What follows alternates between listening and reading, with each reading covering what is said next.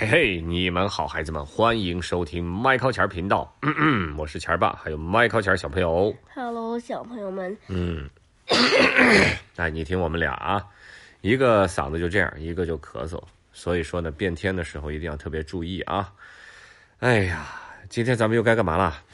讲故事。讲成语故事。今天这个成语故事的名字叫做“道听途说”。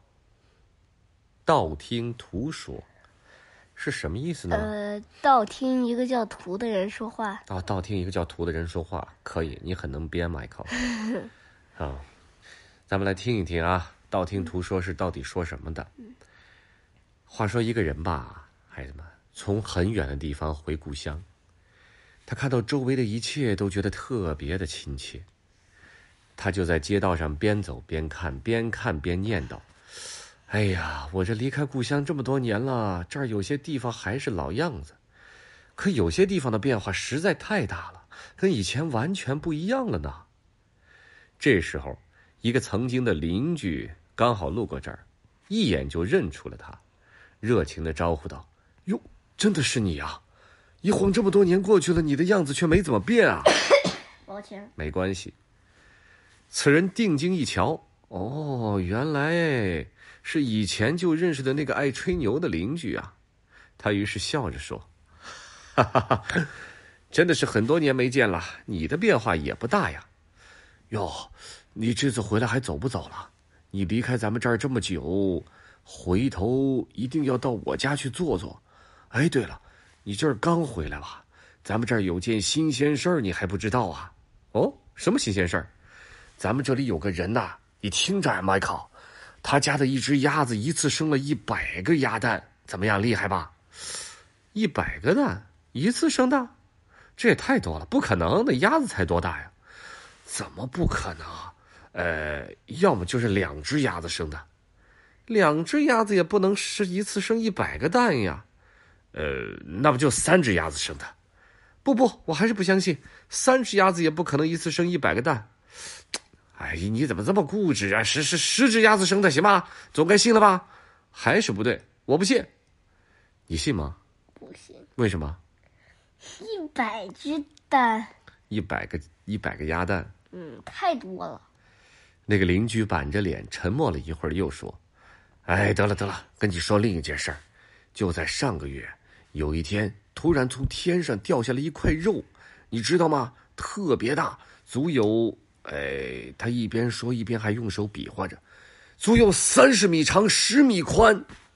那我也不信。不可能，呃，二十米长，十米宽，不信，不信，十米长，十米宽，这下你信了吧？你信吗？不信，啊？不信。这人见邻居说那么离谱，知道他吹牛的瘾又犯了，就问他：“那你说这么肯定，都是你亲眼所见吗？一次生了一百个蛋的鸭子是哪家养的？还有那块巨大的肉掉哪儿了？”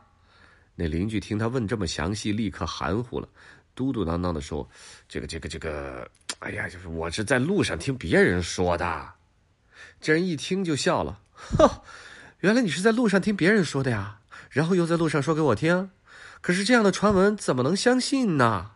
孩子们，你在路上听别人说了一件事儿，了不得了，了不得了，小朋友们，Michael 今天下了个蛋，哎呀，然后呢，我就把这事儿传给了别人。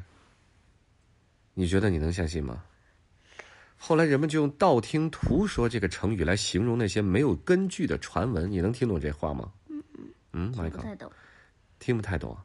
那么刚才那个人说的主要是什么意思啊？他在路上听别人说，有只鸭子下了一百个蛋，有掉下来一块大肉，然后呢，他就含含糊糊、嘟嘟囔囔的跟这个新来的人说，新来的人应该相信吗？不应该，为什么？因为他最后含含糊糊的。道听途说，就是在这个马路上，或者说是这个沿途，知道吧？